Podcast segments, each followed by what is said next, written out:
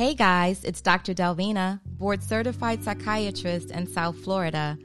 Are you ready to take the couch?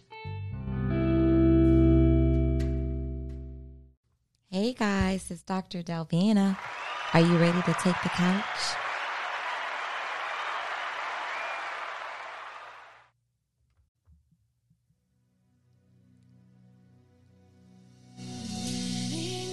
Hey guys, good evening. It's another Sunday night. It's 8 p.m. It's time for another episode of the Brain Love Podcast. I'm your host, Dr. Delvina, a psychiatrist in South Florida. Are you ready to take the couch? So, tonight I'm talking with a very special young lady. And my heart breaks just recalling her story mentally that I read in her new book, which is called Not Just Another Pretty Face. Tonight I'm interviewing Shenita James, and her book is One Woman's Riveting Tale of Survival.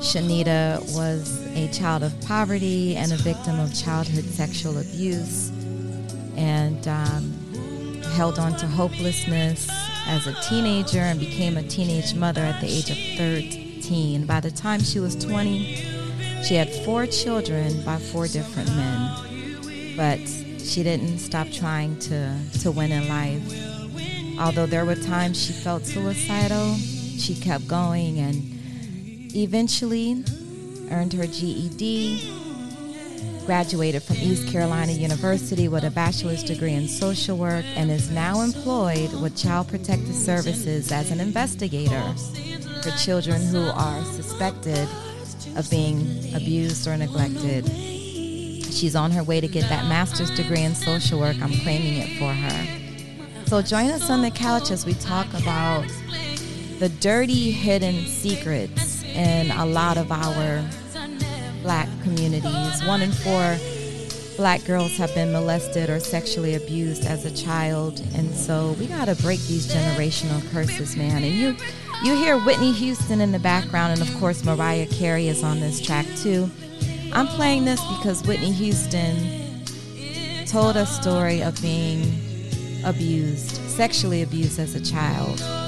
And um, she actually implicated her childhood abuse in her drug addiction. So I hope this this young lady's story Miss Shenita James, coach and speaker and author. I hope her story helps to deliver someone, some child, some teenager, some adolescent, some young adult from their demons. Join us on the couch, you guys. Thank you. All right, I want you guys to welcome to the show Miss Shenita James. Hey there. How you doing? I'm very well. How are you, Queen? I'm good. So, um, you know, I learned about your book, Not Just Another Pretty Face. I really can't even recall if I learned about it on Clubhouse. Are you on Clubhouse? Yes. Okay, so it, it was probably on Clubhouse. Um, you were in a room, and maybe they were talking about childhood abuse, sexual abuse, molestation, and you mentioned your book. I looked it up. I also, I believe I found you on Instagram and sent you a DM and that was probably, I don't know, six, seven, eight months ago, something like that. Mm-hmm. So, who is Shenita James? Well, I'm an author. Um, I'm currently um, investigator with Child Protective Services. Um, I'm a mother. I'm a grandmother, and I currently got a position as a substance abuse counselor. Wow. So I just want to show folks this is um, this is your book. And for people listening, her book is not just another pretty face. You can find it on Amazon. She also has a website, which is iamshanitajames.com. So check out her website. Her story is, um, I don't know. It's her story is devastating. Um, I was reading the book and I was like, who has gone through so much torture?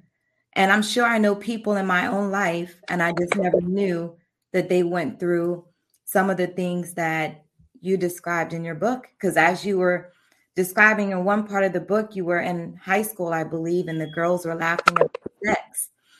and they called you a virgin, and you said, if only they knew my past. So you told me who Shenita James is on paper. Who is Shenita James? Who am I now? Yeah. Well, I think I'm a, I definitely would say I'm an overcomer of many things. Um, I learned to love myself unconditionally. And I also learned that my past does not determine who I am, it does not define me. And um, oftentimes, we hold our past against us and we're not able to actually forgive ourselves we keep right on um, bringing that the past with us when God is trying to take us to, you know, higher heights. But we can't get there because we're holding on to the past and not letting it go. So, folks, you have to order her book to understand what she means by past. But of course, I cannot conduct this interview without referencing some of the points um, in the book and some of the things in the Black community that we talk about um, includes a topic that we label generational curses. Generational curses are those things that we pass down from generation to generation. And um, when we do that, at times I don't think we realize we're doing that. We don't know. Um, and as people, you're you're originally from North Carolina, correct? Yes. And your family, your grandparents, were they born in North Carolina or, or where were they born? North Carolina. And so, do you know, is your family originally from North Carolina? Was your family slaves in North Carolina, or were you guys slaves in some other part of the South? Um, no, I have, I can't recall um, my actual grandparents being slaves, but um, what I have learned is unconsciously, we like for me and for my mom as well, we were raising children from a broken place. And right. when you try to raise children from a broken place, when you're broken, unconsciously you teach those children how to be broken and bitter. And I found myself doing that very same thing. Like even though they didn't actually experience the things that I experienced, mentally they did. If do that make sense? Yeah. Because like I had all this bitter and angry and anger inside of me and I was passing it along to them. And it wasn't until I came to a place of self-reflection where I had to press pause and be like, wait a minute, what am I doing? So I feel like you can't fully raise children to be their best if you're broken yourself because you're going to teach those children unconsciously how to be broken. And it starts in the womb. It starts in the womb. When women are pregnant, our energy, we pass that energy to our babies. You know, it goes right into the placenta. All of those negative feelings, those thoughts, that energy, we pass it to our baby while we're pregnant, those nine months. If you're pregnant a full nine months, but during the time of pregnancy, you're passing on to your baby all of those, your wounded spirit, basically. Mm-hmm. And you mentioned that you were a mother of four by the time you were 20. I'm going to add that you were a mother of four by four different men by the time you were 20. Yes. And during that time, I was looking for somebody to save me from me, if that makes sense. So it was like a part of me was yearning for that father figure mm-hmm. and to get something like a fulfillment that I didn't experience and that was love. I didn't feel like I was loved. I didn't feel like my father protected me like he should have. So I was looking for love in all the wrong places. And you know, with the children, I was like, well, if I have children, they're gonna love me no matter what. And that's what I did. I was looking for those men to save me from me. Yeah your book, it states um, Shenita takes readers on a journey through her past, recounting her many traumatic experiences and how they scarred her soul. Prepare to witness the inhumane cruelties firsthand that many women suffer at the hands of those they trust and look to for love and security. And it also states for some people, beauty is a blessing, for some, it can be a curse. That was the case with Shenita, who was a victim of childhood sexual abuse growing up. Did you change the names of the characters in your book? I did.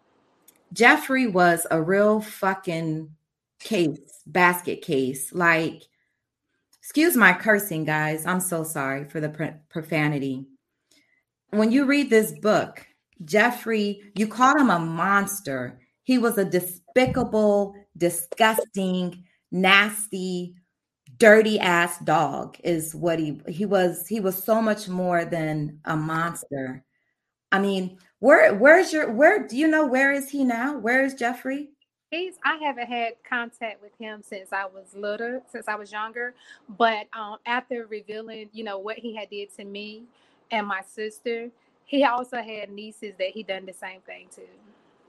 Did he go and, to jail? Did he go to prison? No, because back then we were taught what goes on in my house stays in my house. So yeah. even though the community knew about it, nobody said anything. They didn't do anything. And yeah. where I was strong enough to overcome it and forgive and forgive him, my sister wasn't. Um, she actually had an affair with him from the time she it started when she was 10 until she was 30. And I didn't include that part in the book because that's her story. But at, at, at, the age of 18, they put my mom out, my mom and my little brother. Yeah, that's and that's in the book. I didn't go into, you know, real details. Yeah. And then they actually had an affair. And she's um mentally she's gone from that today. Like she only dates people men that are way younger than her. And she feel like she has to buy them but that was because of what he taught her. And she end up falling in love with her molester. Yeah. So guys get this book. You'll read about shenita's sister and how this man was having an affair with this 10 year old girl inside of the home that was supposed inside of the house that was supposed to be a home. Shenita's mother met a man in the book, he's called Jeffrey. He moved them into his, his house because it was not a home. He moved them into the house and um, created this facade like he was going to take care of them. And your mother your mother, you described her as um, you said her head was in the sand. She pretended not to see so many obvious things. Um, you know, one there was one part of the book where you lay outside her bed, her bedroom on the floor the next morning after Jeffrey had molested you, and she told you get up off the floor. You made yourself sick several times. Guys, you just you have to get this book. Um, I started reading it and I couldn't stop. I finished it in one sitting. Um, where's your mother? She's still around. She's she's still living. And um, as I mentioned in the book, um, I didn't realize this until I got older and went on a self-reflection journey that my mom couldn't help me because she couldn't help herself. So when I came out with my story of what was happening to me and what happened to me in my past, she had siblings and cousins where my grandfather actually molested them. Yeah. And my grandmother knew about it and she didn't do anything. So she repeated that same cycle. She didn't know how to help us because her parents, her mom didn't help her. It That's was like, right. you know, mm-hmm. you you pray and you forget about it. Yeah, that's those are those generational curses that are in the black family, man. And so, and, and, that's the next point I was going to make is that your mom was probably abused growing up herself. Mm-hmm. Did she ever admit to you being sexually abused? She has, along with her um, siblings, her sisters. So it wasn't just her siblings who were abused by the grandfather or nieces and nephews who were abused by the grandfather. Your mother was a part of that also. I'm sorry about that. Yes. Okay. Yeah. And so, you know, October is Domestic Violence Awareness Month. Um, I'm talking to Miss Shenita James today, Sunday, October 10th, which is World Health, World Mental Health Day. And um, we're having a conversation about childhood abuse and, and sexual molestation. And we're talking about this because so many of us see people and have friends and coworkers or folks we interact with who present angry, who present at times to be confused, who appear to be lost, who may have a life that you don't agree with. Meaning, when I say a life, I'm sure plenty of people scoffed at you being 20 with four kids by four different fathers. But most of the time, people don't ask the question what's underneath? What's underneath all of the behaviors? What are the thoughts and the emotions, or what's in the past? What happened in that person's childhood? The other day on Instagram, I made a post about what's in a relationship. And in that post, I mentioned childhood traumas. I mentioned a person's relationship with their parent and how they see their mother. Things, all of those things are important. So, guys, when you're out here and you're meeting people and they have a story that's so much different than your own story or a story that we consider to be unbecoming, show grace, show love, because oftentimes there's something behind that story. And when you get not just another pretty face, authored and written by Shenita James, it brings all that stuff to light and makes you appreciate it and understand it. So your mother's still living. You guys have had open, full conversations about the things that happened to you at the hands of her boyfriend? Yes. Does your sister, your oldest sister, the the young lady who had an affair with Jeffrey, well, uh, let me back up, who was raped and molested and abused by Jeffrey for really 20 years, you know, because no child can make a decision to be in a relationship. No child can consent to sexual relations, whether it's oral sex, making out, intercourse, whatever the case may be. No child can give consent for that. And you said your your your sister began being raped and molested by this dude at the age of 10. So by the time she was 18, which is what is deemed old enough to give consent in many states, although some states is 16, is 17, but we'll say 18. By that point, her mind was so battered. Like, I can't imagine being a 10 year old girl being sexual, sexually involved with a grown man, being raped by a man every day. Yeah, oh. it was um, it was horrible um, for her because in the beginning, she told she told my mom, you know, what he was doing, and for some reason, my mom, I don't know if she just did not believe her or she didn't want to believe her because he portrayed himself to be so nice and kind and helping. Um, but then when I told her, she she actually believed me. Um, but she also told me not to tell anybody because I would be taken away. Social service would come and take me away from her. So I endured it as long as I could. And then when I got tired of it, I just I had to tell. Now, your your sister and your mother, do they talk? Uh, do they communicate? Are they friends? Have they they, they talk, but my sister has a hard time forgiving my mom for that. She has a very hard time. But my mom tries to put the past behind her. And we had a conversation, and she did say to me that you know, it's a, it will always be a hole in her heart because she felt like she failed her girls. So she's she's really bothered by it. I know that it hurts her. Where's your brother? He's still living. He lives um here in the same town as I. Are you guys still close? Mm-hmm. Yes, we're very close. How's he doing? Does is he in a relationship? Has he had children? He has two children, but his rela- relationships has been rocky, and I think it's mainly because how he was neglected by my mom. So what I learned a lot of times, like if men, if they don't get that nurturing by their mother, then they look for it in women. And when they don't get it, it makes them angry and bitter with the woman, if that makes sense. It makes a lot of sense because they blame women. Like your parents, your mom and your dad supposed to be the people that love you and protect you no matter what. So when you don't have that and when they fail you, it's like you lose all trust in everybody.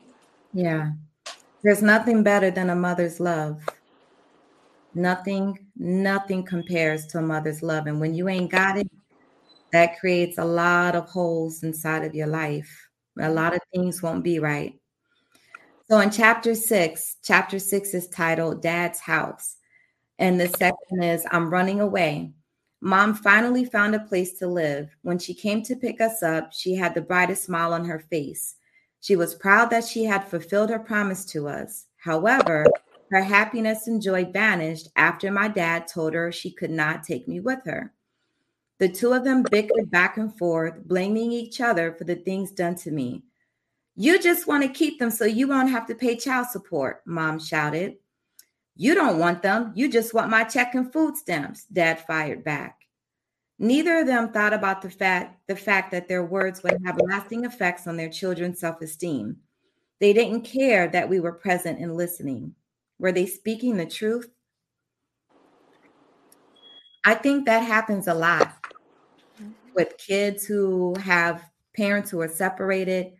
Child support comes into play, money comes into play. Women use kids as pawns and alienating the father.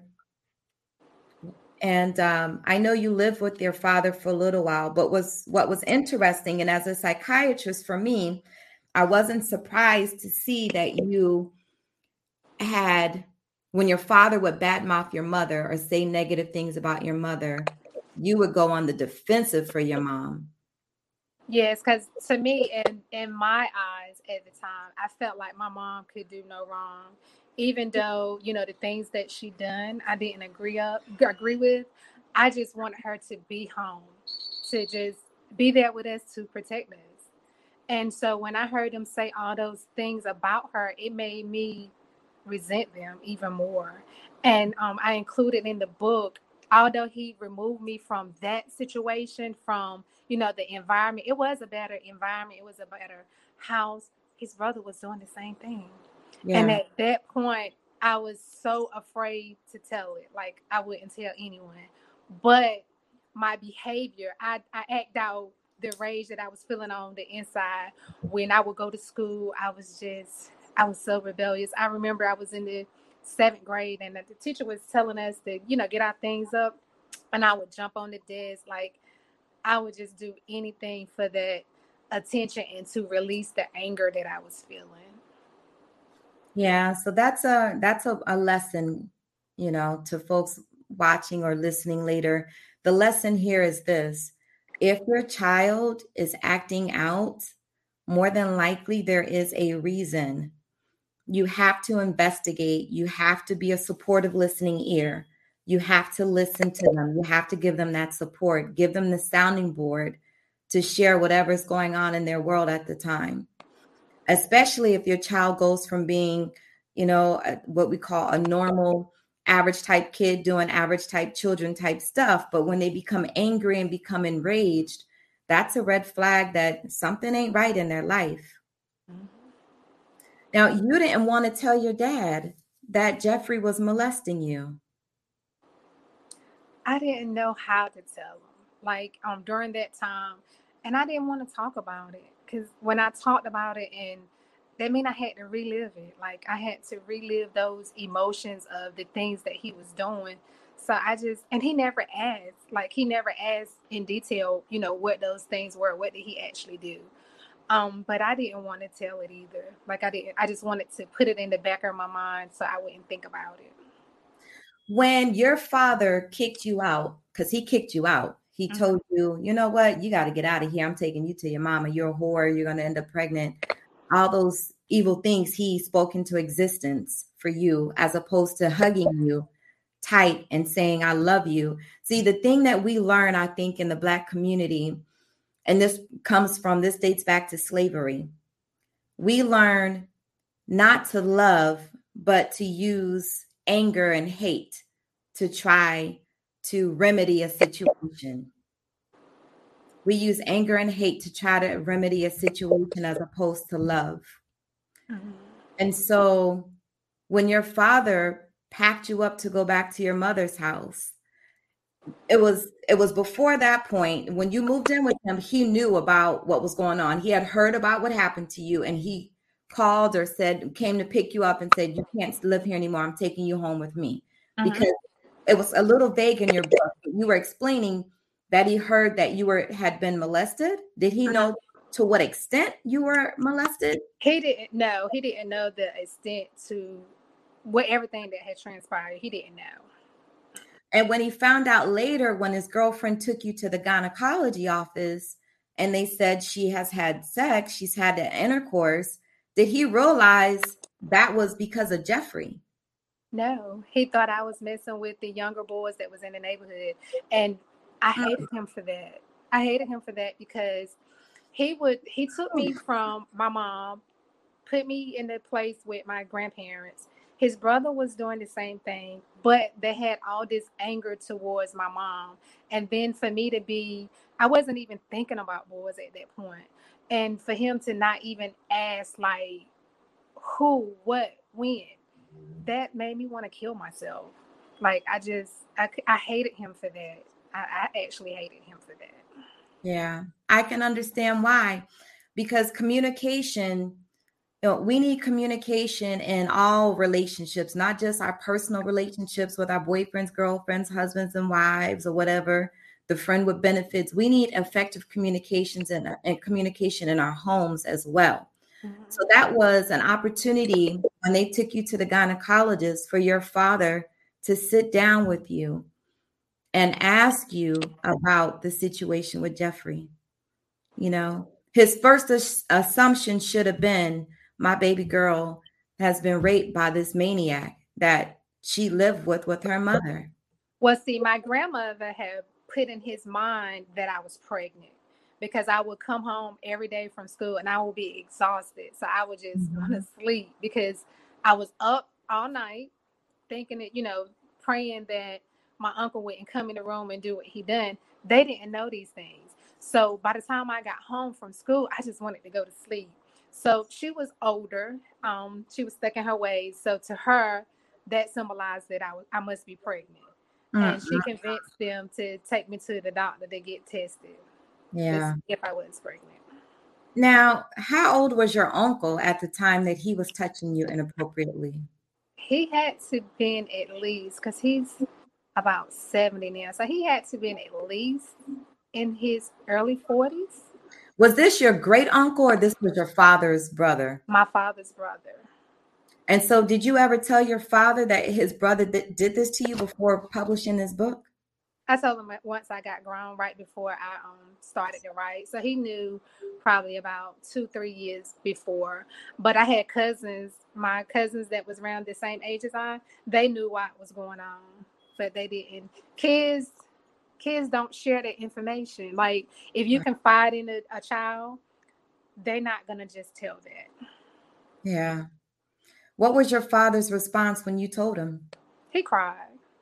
He cried, and I think a lot of it he felt um he felt guilty.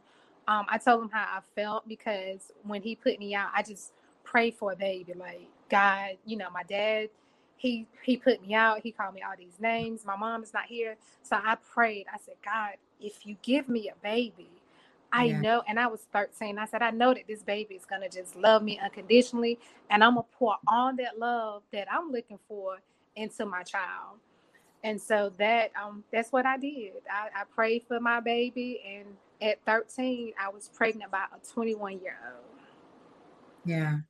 Yeah, and even the community kept that hush hush. Your mom told him, if you don't claim this child, I'll make your life hell or whatever and he came back and there you entered another world of just horror just just devastation with another maniac he was a maniac as well. This what was his name?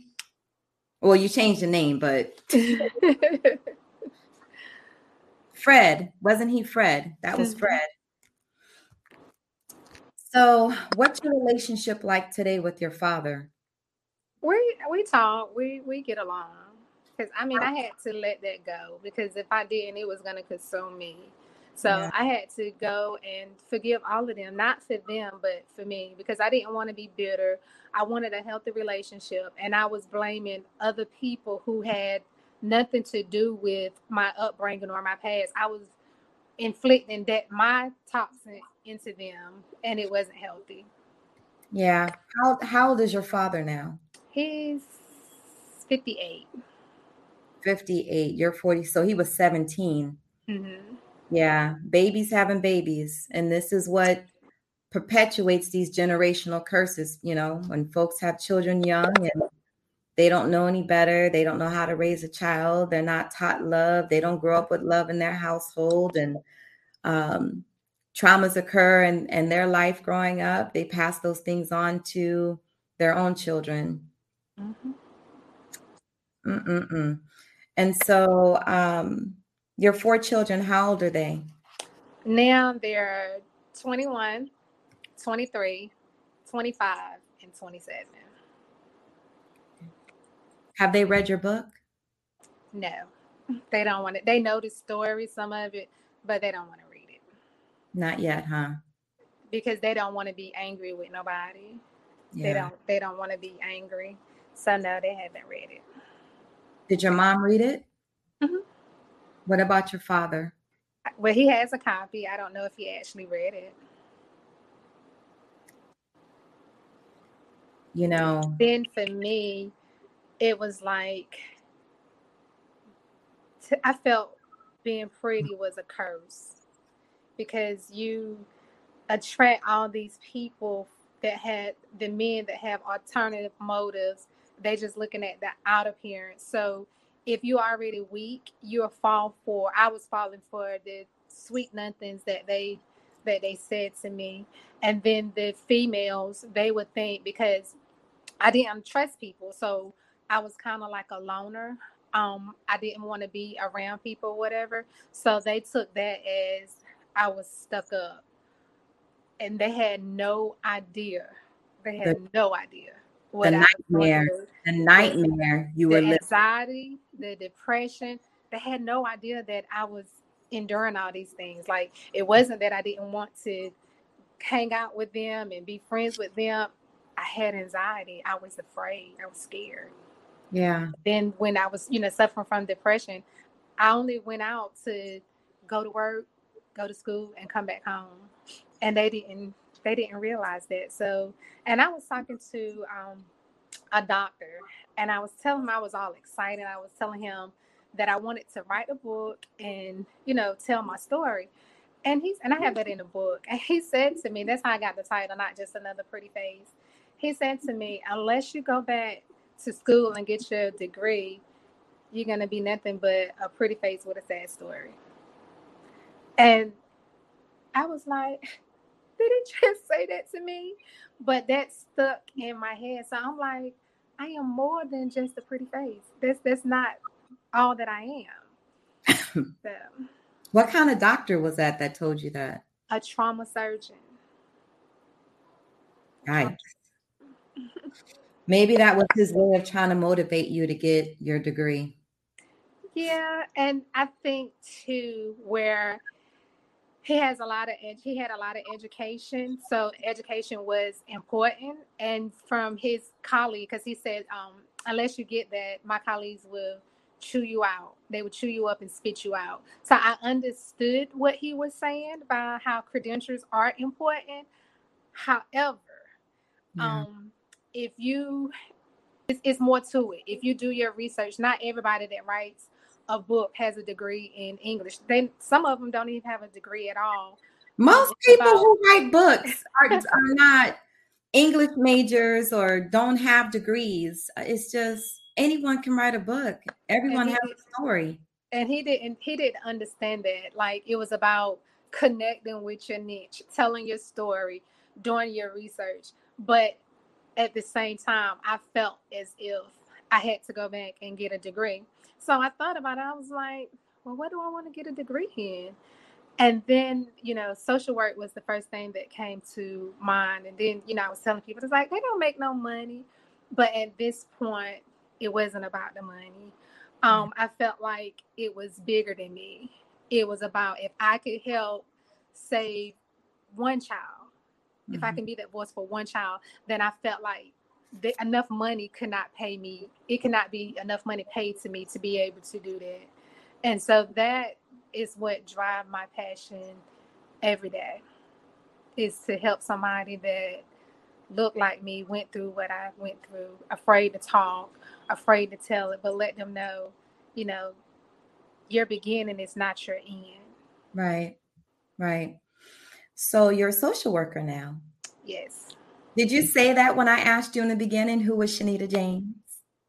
I did. No, I, I, don't well, I don't think you was recording then because I said that I, I said that I'm an investigator for a child. Um, yeah, that was that was our offline uh, oh, offline I'm conversation. Sorry. I'm sorry. So tell folks who professionally who is Shenita James. So so you got your GED. So when you read the book, you'll see that she goes back to school. She earns her GED in record time. You did well on the test. You were always a smart girl.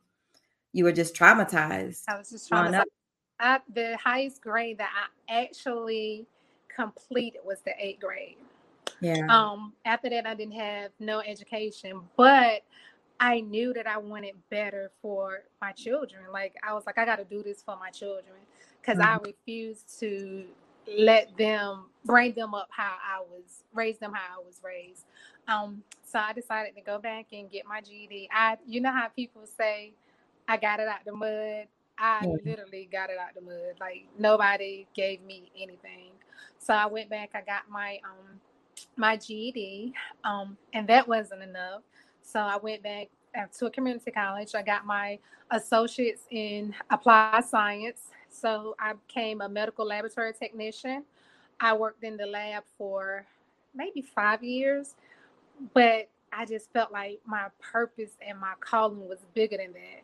So when I started talking to, you know, the surgeon, having conversations with him, and he was trying to get me to, you know, go deeper and to find a degree, I was like, I got to go back and help people like myself.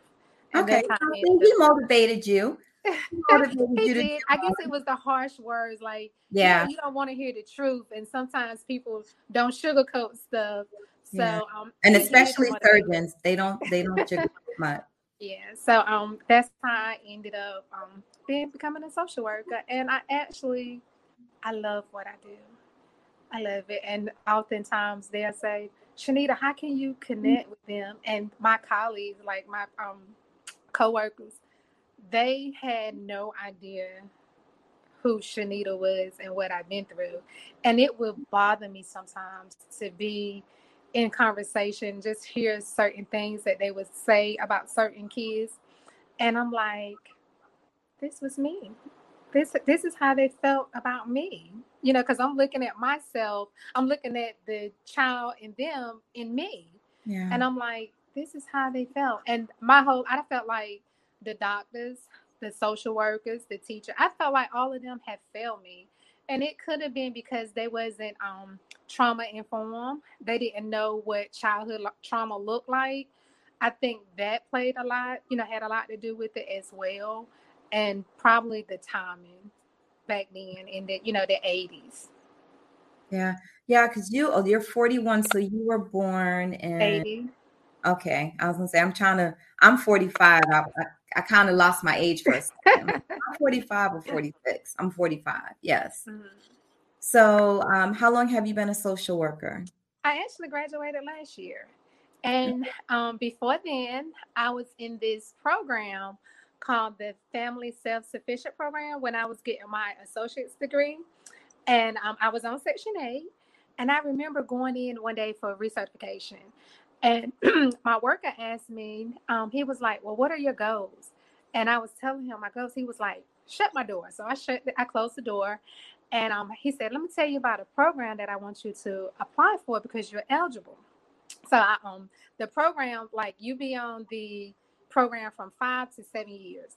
And whatever amount in rent that you pay, they match it and put it in an escrow account. So he said, How much are he was like, Let me look at your records. How much are you paying for rent? So man, that's during that time, I think I was paying like five hundred dollars. He said, I want you to max out your vouchers, which was like 620. So I was like, I can't afford that. And he was like, you know, increase your hours at work. So that's what I did. I increased my hours at work and I went and got a place that was 620. Mm-hmm. So every amount that I paid the 620, they matched it in a escrow account. And the program consists of rebuilding your credit, um, you know, teaching you about finance and all that stuff. When I graduated um, with my associate's degree, they awarded me a check for almost twenty thousand dollars. That was money they matched and put in your escrow account. Yes, and a lot of people they don't tell a lot of people about those resources. So it's like so many people that live in poverty that don't know like they don't know about those programs that is actually resources out there. If you want to be helped yeah. that would actually help you. So I, I, thought that was amazing. So i felt like i had to share and learn about the resources in our community so i'll be able to help those people as well. Gotcha. Wow that's awesome. And congratulations on your graduation last year. Thank you so you're working in social work, and you said you're a child protective case caseworker. I'm an investigator. So we get a report um, of a child that has been allegedly abused or neglected. We go and we investigate it to see are the if the allegations are in fact true. Um, after we investigate it, we come and we form a, a set, do an assessment, and we do a treatment plan to see how can we keep the child safe, how can we make the family better. Um, so I do that, and actually, I just I started another job as a substance abuse counselor October the twenty fifth. So I'm excited about that. Thank you for being a part of the Brain Love mental health team. We need more of us. Yeah. So you'll help folks with substance abuse, and you'll continue helping children also. Mm-hmm. And the thing that I didn't um that you didn't mention in the book was we talked about generational curses. Mm-hmm. Well, my daughter, I was dating a guy, mm-hmm. and I actually walked in, yeah, and witnessed what he was about to do to my daughter. Yeah, and that is how I ended up messing with the married man because at that point, I just I hated everybody. Like mm-hmm. I just felt like everybody was against me, and I'm like, why yep. should I keep doing right and you know loving people no matter what if these things right here continue to happen? Yeah. So and, and, and listen was- for for folks listening, put people on notice. If you know you have some a predator in your family who preys on children, who takes advantage of children, little boys, girls, young women, put them on notice, let folks know, report it. Mm-hmm. Report it. That's the only way these people will become exposed and could potentially get some help for their sick brains. Now, a child molester is probably one of the hardest things in mental health for us to to to remedy to help because when someone has and I'm not saying that they can't be helped but it really takes full time dedication from that person to want to get help. Look at R. Kelly. And I, I still don't think R. Kelly thinks he's done anything wrong. I still think R. Kelly, I don't think he's claiming that anything is wrong in what he did with Aaliyah and all these other young girls. So if you have folks in your home and your family who have done this type of crap, you have to report it. Keep other kids safe. You heard Ms. James mention how she found out the uncle was doing this to other cousins. The grandfather had done it to other family members. Oftentimes, these predators have, you know, they've done this, they, perpetrated these acts on other children in the family. So it's important for us to uncover these dirty little secrets that exist in our families and to talk to our children about it. Now, you brought up your daughter and there was something in the book where you describe you asked your daughter why why didn't you tell me? And you said you said your daughter said to you because you told me if anyone ever put their hands on me you would kill them and you would go to jail. And you made such a great point about we have to be careful in how we explain things to our children because children at that age are very concrete and literal. She didn't want you to go to jail so uh-huh. she was willing to continue to endure these visits from your boyfriend at night so that her mama wouldn't go to jail. And I thought that I was doing right by telling her, like, I'm gonna believe you. But I didn't know you know, I was messing her up at the same time where she would be afraid to lose me. So she kept quiet. Thank God that the Lord gave you that premonition that night of you seeing a man walking to your walking into your daughter's room. Thank the Lord for that. I know in the book you asked her how far had it gone, and I think he had, he was just fondling and touching on her. He had not done any penetrated her or raped her at that point. Well, actually, I don't know how far it went. Um, I did get her into counseling, but I never asked her everything that he done. I didn't want to know. I didn't want to know because mentally, I didn't know what it would do to me to know that this man, because I know I'm a victim, so I know what it felt like. So I thought at that time the best thing for me to do was to get her some help, like right then. Yeah. And that's what I did. She went to um, counseling and, and received therapy right then. Okay. How long was she in therapy? For about a year. She was in therapy for about a year. And she actually did her senior project on children, children of molestation. Okay. Her senior project in high school? Mm-hmm. Yeah. So, do you still love the song I Love You that you used to sing in the choir? I do. I do. Um, I'm very spiritual, um, even now. And I think that has been me being spiritual got me a long ways. Like knowing that, you know, not everything that you go through is in vain. Like I went through what I went through, but I overcame it. So now I'm able to help somebody else overcome or prevent it from happening to somebody else. So I try not to look at the bad, focus on the bad. I focus on the pro- the positive that I can in fact help somebody else. Yeah. And guys, you know, we've had this this um, increase in suicide attempts and completed suicides amongst black children. And people are like, what is wrong? Why are our children doing this? Listen, there are reasons Kids don't just want to kill themselves. You got to talk to your child. Who has touched you? Who has done anything to you? Who has violated you? You know, ask the questions. Are you being bullied at school? How do you what do you think about your sexuality? You know, you have to ask the hard questions because these a lot of those things are the reasons why children have been attempting and and basically completing suicides. Are you still involved in the church? Did you get back into the church? Yes, I'm still in church. I, I don't think I would never leave the church. I'm not um super religious. Like I'm not religious, but I'm very spiritual. What happened to Hope? She actually lived in the same town that I live in. She's um she's 75 now. She is. Uh-huh. And for her 70th her seven when she turned seven, 70, I'm sorry, they found me. The people from her church found me, and I was they had me as a special surprise guest for her. And she cried and cried. No, she did. I cried, yes, I cried because she didn't know what was going on. She she had no idea what I was going through. So it was like, yeah, that was that oh was it was emotional, but it was amazing. Do you think a lot of folks from your church have read the book from Hope's church, the church you were going to with Hope? I do. I do. Um, of course, a lot of them um, they were older, so a lot of them are deceased now.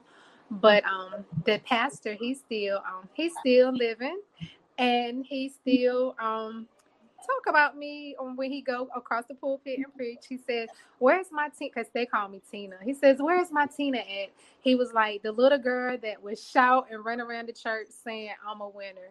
I don't know why I was saying that back then, but I was just run around the church and say, "I'm a winner." Wow. Do you still sing "I Love You"? Not as often. Um, every now and again. So, what are some last words you would leave with families and children, a teenager who could be listening to this right now? What are some final words to share with them? Speak up.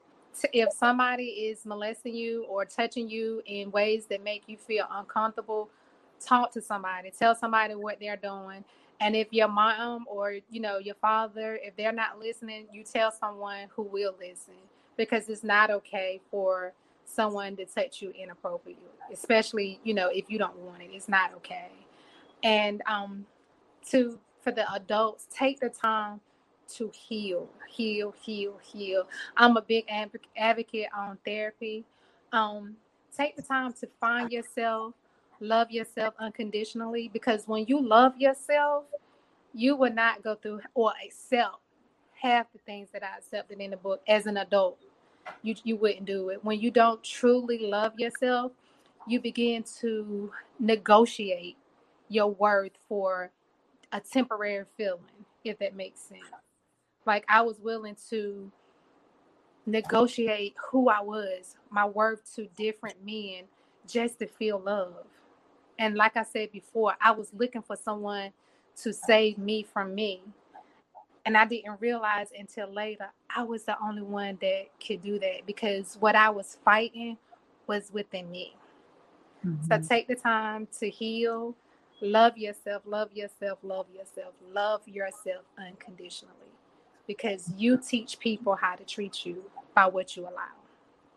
And and I just want to say I, I definitely understand and appreciate what you're saying. Sometimes folks are dealt um, a hand and there's nothing you can do about it. It feels like in the moment. I mean, when you were 13 and wanted to have a baby, you had been tortured and molested for six, seven years leading up to that point. Your little child brain did not know any better, you know, and I'm I'm I'm making an excuse for you being 13 and wanting a baby. You no one loved you, no one was loving you properly, I should say. They may have felt like they were loving you, but your mother and your father didn't know how to show you love and didn't show you love. And so, and to be age seven, I because the molestation started when you were seven, I believe, right? Correct. Yeah. And not know where to turn, who to what to do, who to tell. Um, it's by the grace of God that you were able to endure and overcome the things that you were faced with.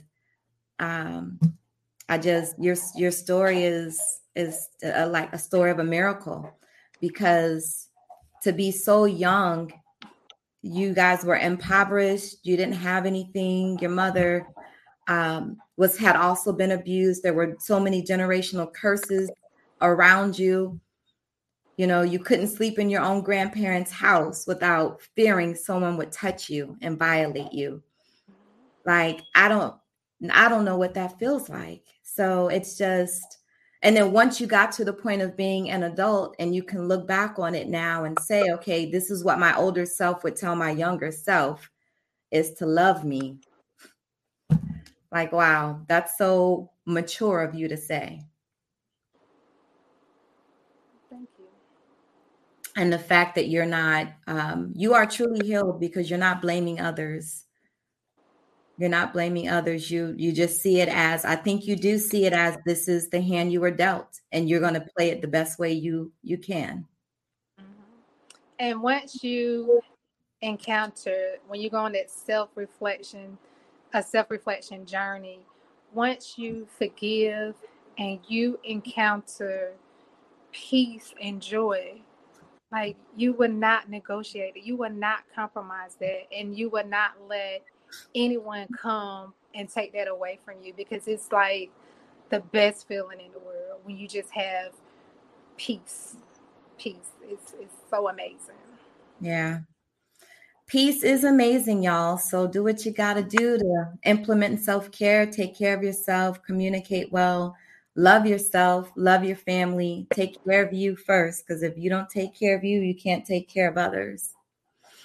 Well, I definitely enjoyed talking to you today. Thank you so much for sharing your pearls of wisdom and, and sharing your history with all of us. Thank you. Thank you for having me on.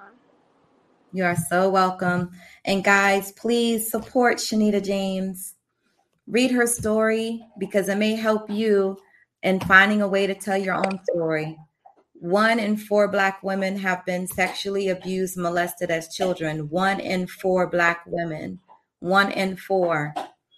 Keep your babies safe. Keep your children safe. Don't trust the family member just because it's your brother doesn't mean that the, he ain't off. You know, don't trust family members just because they're family. Don't trust people by default you got to say things to them too. Sometimes it's just not your kids you have to talk to. You got to talk to family also. Like, hey, I don't let people bounce my, my son or my daughter on their knee. We don't play horsey horse around here.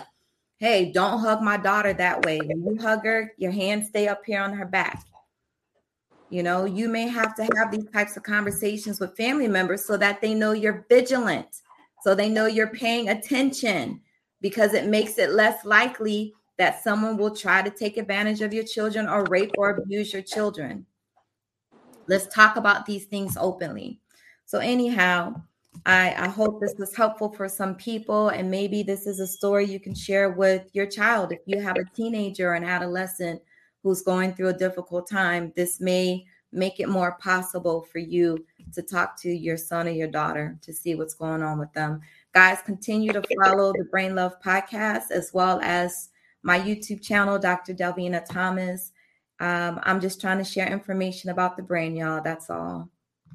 All right. Say brain love, Miss Brain love. so, guys, I just wanted to remind you about ways to follow me because they have changed. Facebook has not been kind to me the ways have changed. So I am still on Instagram as Dr. Delvina, D R D as in Delta, E L V as in Victor, E N A. I no longer have a Twitter for Dr. Delvina, and I no longer have a professional Facebook page for Dr. Delvina, as Twitter actually unpublished my page some months ago because of some sort of infringement rights. And Facebook unpublished my page because of a picture I posted in my story. So you can please follow me on Facebook at The Brain Love Podcast. The Brain Love Podcast is on Facebook. There's a Facebook page for it. And on Twitter, you can follow my office, DRT Brain Love. So, um, yeah, that's how you can follow me. And of course, I'm on YouTube, Dr. Delvina Thomas. You just type in DR and then Delvina Thomas. Again, D as in Delta, E L, V as in Victor, E N A, T H O M A S, spelled the slave way. And uh, my website is drdelvina.help. So drdelvina.help. And feel free to send me an email if you have any questions regarding an episode or if you want me to talk about a, a specific topic or subject. Email me at info, I-N-F-O, at Dr. Delvina. Doctor is abbreviated D-R, D-E-L-V-E-N-A dot help, H-E-L-P. All right, guys. Remember, brain love.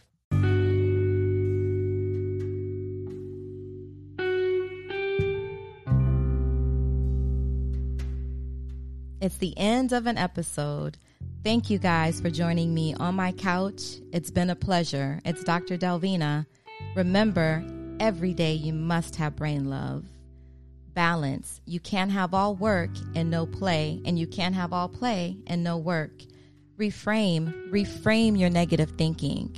Think positively. Avoid negative people. Inside, everything you need it's inside of you. Look inside yourself. Needs. Know your needs. Your needs come first, not everyone else's. Limitations. Limit your expectations of yourself. Ownership. Own your mistakes, learn from them, and move on. Vengeance is not yours, it's the Lord's. Express yourself. Every day, meaningful communication. Don't go to bed angry. And that's been my show, guys. Brain love.